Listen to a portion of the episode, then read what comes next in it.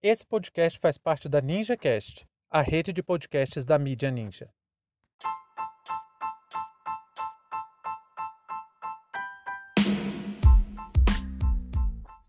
Quase 240 mil mortes e Bolsonaro passeia de jet ski.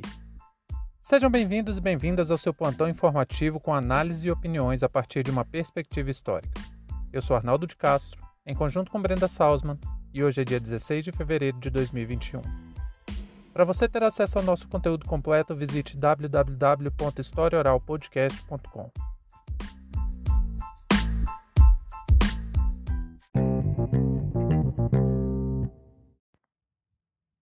Enquanto o Brasil mergulha profundamente na segunda onda da Covid-19, Jair Bolsonaro descansa confortavelmente nas praias de Santa Catarina. Não é a primeira vez que, mesmo sob alerta tão grave de especialistas, o presidente ignora medidas de segurança e isolamento, além de impulsionar sua base eleitoral contra toda e qualquer orientação que poderia diminuir o número de mortes pela doença no Brasil.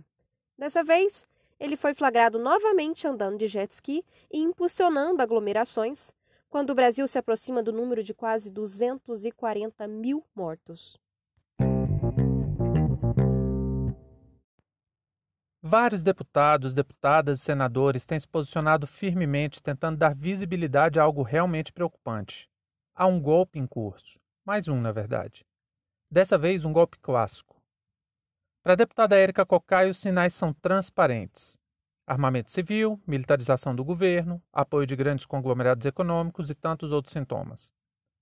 E depois da vitória institucional do governo, elegendo seus candidatos para as presidências da Câmara dos Deputados e do Senado Federal, Jair Bolsonaro se sente ainda mais confortável para atacar o que restou da nossa democracia e aprofundar sua necropolítica. A compra de votos para garantir a interferência no poder legislativo e assim impedir qualquer possibilidade de aceitação de um pedido de impeachment foi o, foi o mecanismo utilizado pelo capitão Cloroquina. Para isso, o governo liberou alguns bilhões em emendas parlamentares. Estamos seguros em afirmar que, sem pressão popular, organizada por uma frente de esquerda combativa, Bolsonaro vai conseguir aprovar todas as medidas que assim desejar nos próximos dois anos, e talvez até mesmo garantir sua reeleição. A rejeição cresce e os efeitos do desgoverno são cada dia mais evidentes para o povo: desemprego, preços altos, perda da qualidade de vida e do poder de compra. A única coisa que ainda mantém alguma força eleitoral é a máquina de propaganda do governo que mente, engana e nenhuma instituição se move para conter tamanho absurdo. Então, de um lado, temos uma extrema-direita equipada que abusa das funções do Estado e das instituições. De outros, temos grupos interessados em determinadas iniciativas e que não se incomodam com os absurdos que o governo promove. E, por fim, temos uma pequena parcela que ainda se mantém firme, oposição real. E não vamos entender oposição, gente, como Tabata Amaral, que fala mal do governo para lacrar nas redes sociais, mas vota a favor de tudo que Bolsonaro manda. Os exemplos mais notáveis foi o posicionamento dela na reforma da Previdência e na autonomia do Banco Central. Estamos falando de Paulo Pimenta, Érica Cocai, Ivan Valente, Marcelo Freixo, Talíria Petrone, Jandira Fegali, Fabiano Contarato, Guilherme Boulos, Manuela Dávila, Fernando Haddad, Lula, Estamos falando dos sindicatos dos petroleiros, da Unidade Popular, do MST e tantos outros movimentos sociais que têm como foco a defesa dos direitos das minorias e da classe trabalhadora. Essa parcela não está quieta, não está calada, está em constante atividade e a grande mídia quer empurrar João Dória e Luciano Huck como opções de oposição a Bolsonaro para 2022. O motivo é óbvio. Para eles é melhor Bolsonaro novamente que qualquer governo de centro se use os recursos do Estado para garantir qualidade de vida para a população. Se for preciso retirar alguns bilhões do sistema financeiro para garantir um auxílio emergencial, os grandes conglomerados econômicos se alinham novamente a Bolsonaro sem pestanejar. E é sabendo que está sentado confortavelmente na cadeira presidencial que esse criminoso continua demonstrando todo o seu desprezo pelo povo e pela democracia. No fim de semana de carnaval, ele foi flagrado andando de jet ski nas praias de Santa Catarina.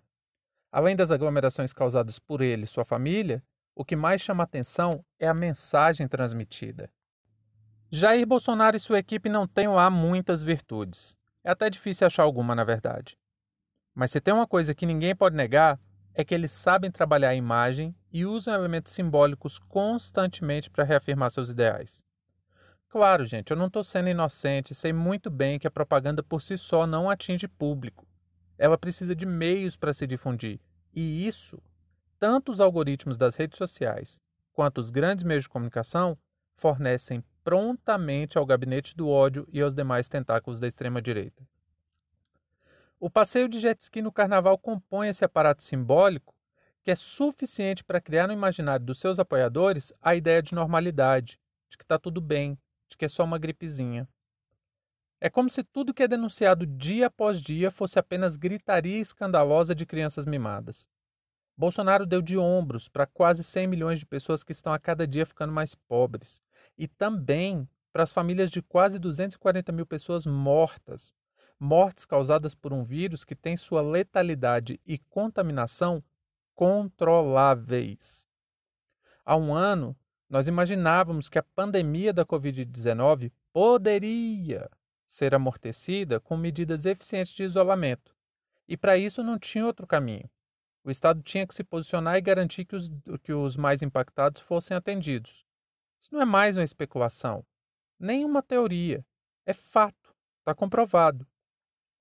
Todas as nações que foram firmes quanto ao isolamento físico e aos abalos que isso causaria tiveram redução do impacto da Covid-19. Já os que adotaram posturas como a, as do governo brasileiro amargaram milhares de mortes que poderiam ser evitadas. E mesmo com a realidade na cara, estampada quase num painel em letras neon, Bolsonaro e sua turma impulsionam a volta à normalidade em um período de extrema tensão, que é o carnaval em que foi registrada a perda de até 8 bilhões de reais por causa do cancelamento das festividades. Até a Ambev, gente, fez um programa de auxílio emergencial para catadores de lixo em Recife. Isso para cobrir os prejuízos dos mais pobres por causa do cancelamento do carnaval. Mas Bolsonaro não. Bolsonaro não se importa. Seu compromisso é com o mercado financeiro. As pautas centrais do governo são o fim do serviço público e a entrega da nossa economia para o sistema financeiro. E nada é capaz de deixar isso tão nítido quanto um passeio de jet ski na praia, em um carnaval marcado por perdas econômicas jamais imaginadas e quase 240 mil mortes por Covid-19. Fim de papo.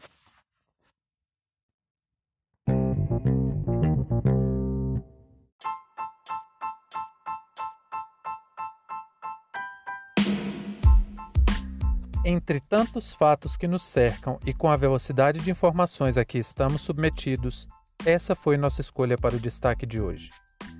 Caso você queira dar sua opinião, nos mande uma mensagem de voz em anchor.fm barra História Oral e participe dessa discussão. Visite também o nosso site www.historiaoralpodcast.com.